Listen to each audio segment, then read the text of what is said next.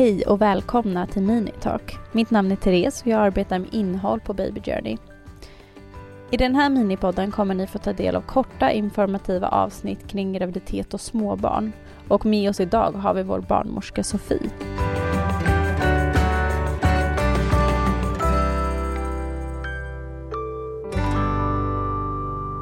Dagens avsnitt kommer vi att ägna oss tvillinggraviditeter.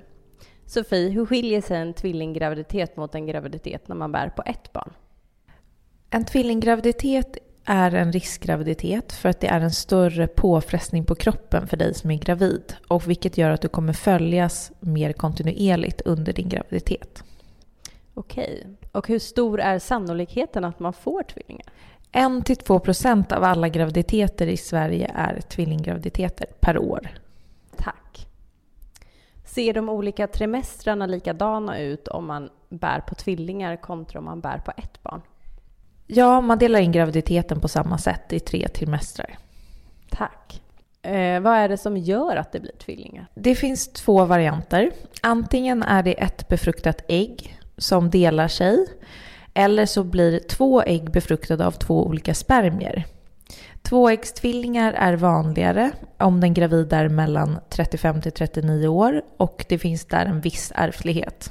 Går man som gravid på mer kontroller som tvillingföderska?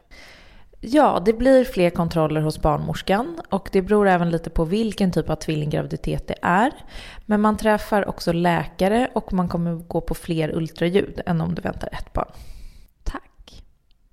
Är risken för förlossningsrelaterade skador för den gravida större vid en tvillingfödsel? Nej, det, skulle, det är inte min erfarenhet att man får större bristningar om man föder två barn vaginalt än ett.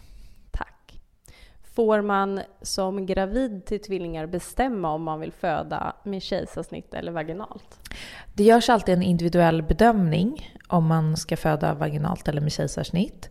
Och då får man framföra sitt önskemål att föda med kejsarsnitt om det är önskan. Men det som man framför allt vill om det ska vara en vaginal födsel är att det, det barnet som räknas som tvilling 1 som ligger närmast modermunnen måste ligga med huvudet först. Tack så mycket. Tack för att du har valt att lyssna på Minitalk med oss.